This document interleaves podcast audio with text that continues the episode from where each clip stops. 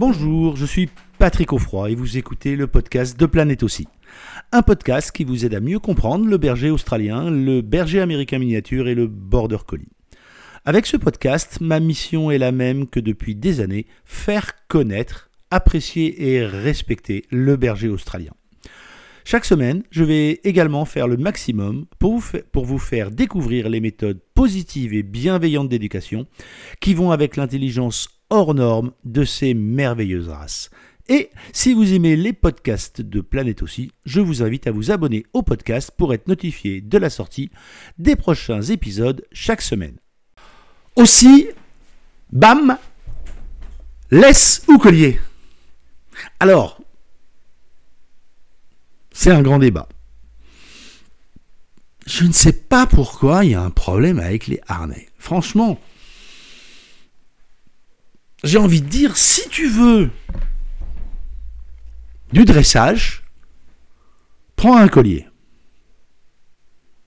Mais si tu veux faire du dressage, prends pas un Australien alors. Prends pas un bam. Parce que s'il y a un chien qui est réfractaire au coup de sonnette, à la méthode coup de sonnette, c'est bien le berger australien. Pourquoi ? Parce que c'est un chien hyper sensible, c'est un chien hyper intelligent. Et il ne comprend pas pourquoi il y aurait besoin de ça pour qu'il apprenne un truc. Ça ne veut pas dire qu'il ne peut pas apprendre ça, mais il y a tellement d'autres moyens. Alors, je lis beaucoup, j'entends beaucoup dire « Ah ouais, mais alors le harnais, euh, c'est pas bon pour les vertèbres. » Alors là, pardon, j'ai quand même une un vrai pro... je, je vais je mets... vous entendez que je m'étrangle là ou pas? Comment ça se passe? Non, parce que vous trouvez que le collier sur lequel on tire donc directement sur les cervicales et sur la gorge, c'est moins traumatisant? Ah non non non non non non non non non non, c'est plus traumatisant. Pourquoi c'est plus traumatisant? Parce que c'est une affaire de surface. La puissance que vous allez mettre dans votre bras pour tirer votre chien, elle est identique, admettons-le, que le chien ait un harnais ou que celui-ci est un collier. Si vous avez un harnais, la puissance de votre tirage vers vous, pour euh, employer une formidable expression très éducation canine, va être répartie sur l'ensemble de la surface de contact. Donc, si vous avez un harnais très enveloppant, la surface va être importante.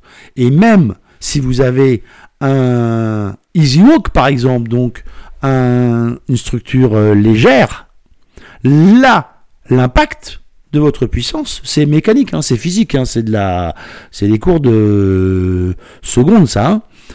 Vous tirez, la, la puissance va être répartie sur l'ensemble de la surface. Si par contre vous avez un collier, par bonheur vous avez pris un collier plat, j'imagine pas que vous écoutez mes podcasts si vous mettez encore ces engins de torture qu'on a après le, euh, les colliers sanitaires, euh, pour pas dire des colliers étrangleurs et sûrement pas les colliers caresseurs. Alors, donc ces petits colliers, ben, la surface est beaucoup plus faible. Donc la puissance qui va être impactée, qui va donner... qui va être donnée au chien, va être au centimètre carré bien plus importante. Donc, la surface étant moindre, la puissance étant plus importante, évidemment que ça va faire plus de douleur. C'est pour ça que, même pour une question purement physique, puissance identique, surface inférieure, égale plus de dégâts. Enfin, pardon, mais il ne faut pas avoir fait... Euh, Euh, cinq ans de mathématiques et maths sup, maths spé pour comprendre ça. Et donc, comment le harnais pourrait être plus traumatisant que l'est un collier? Ah ben, il peut être plus traumati- le collier peut être plus traumatisant si on tire dessus. Et le harnais sera moins traumatisant si vous mettez une puissance équivalente. Enfin, pardon de vous le rappeler, mais est-ce que le but de mettre un collier ou de mettre un harnais n'est pas d'obtenir une marche en laisse cool dans laquelle on ne va pas se stresser? Moi, ça m'épate qu'on est toujours dans cette logique d'apprendre aux chiens à ne pas être devant, alors qu'à mon sens, c'est bien plus, en, plus simple de lui apprendre à être à côté de vous. Oula, je sens que vous me perdez un peu. Je recommence. Est-ce plus simple de ne pas lui apprendre à être devant, c'est-à-dire mettre en place quelque chose quand il nous dépasse, ou de lui apprendre à être à côté de nous? Alors, vous allez me dire, non mais Patrick, c'est un peu la même... Non, pas du tout. Non, non, non, non, c'est pas du tout la même chose, non. Non, non, non. Non, non. Il y a forcément un système, le premier, où vous créez les conditions où le chien se met en échec. Et à partir de là, vous êtes obligé de contraindre le chien pour revenir à la position idéale que vous souhaitez. Dans la technique dont je parle, la seconde, vous favorisez la présence du chien à l'endroit où vous voulez dès le début, et donc il n'est pas dans la situation où il va se mettre en échec. Ceci pour dire que, dans tous les cas, j'ai déjà fait un podcast là-dessus et une vidéo là-dessus, il faut... la laisse ne doit jamais être tendue. Mais si vous vous créez les conditions pour que la laisse soit tendue, pour que vous puissiez appliquer votre méthodologie, alors vous créez les conditions de l'échec au prétexte d'apprendre au chien quelque chose. J'espère que ce n'est pas trop subtil, vous arrivez quand même à me suivre, mais l'idée générale, c'est quand même que par quel miracle le collier serait moins traumatisant que le harnais? Ça n'existe pas, ça. Si en plus, on utilise un harnais avec la tâche devant, qui est véritablement le harnais idéal pour apprendre l'éducation à un chiot ou à un chien, quel que soit son âge. Allô, allô, ah, attendez, attendez, je tape un peu. Oui, je disais, quel que soit son âge. Oui, parce que ça a l'air bizarre, là. On dirait que euh, y a des harnais, on ne peut pas les mettre avant tel âge, ça, on ne peut pas le mettre avant, et cetera, et cetera. Mais, euh, pardon, mais vous faites des randos avec votre bébé de trois mois, vous?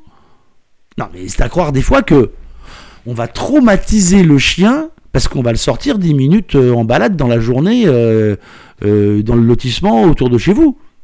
Mais ça n'existe pas, ça. Que vous ayez un harnais à sa taille et qu'il faille en acheter plusieurs et que c'est un certain budget, alors ça, oui, je vous l'accorde.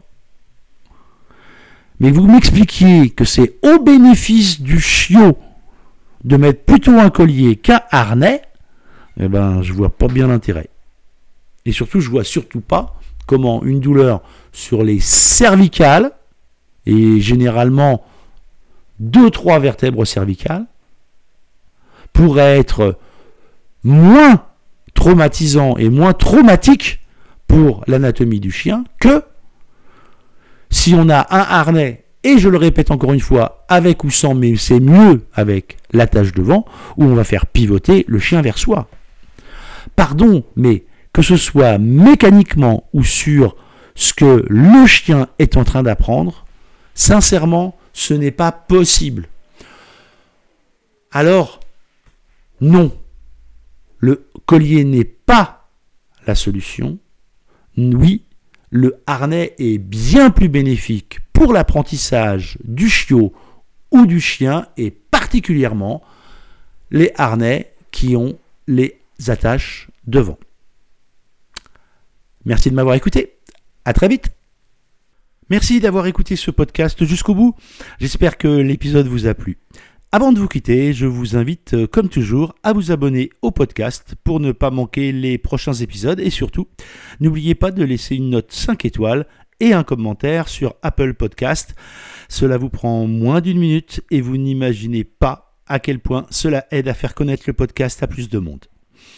Et en plus, je suis toujours content de lire tous les commentaires. N'oubliez pas d'aller voir également le site planète berger australien point com, tout attaché en un seul mot sans accent, pour d'autres ressources. Amitié du Tarn, et à très bientôt sur le podcast Planète Aussie.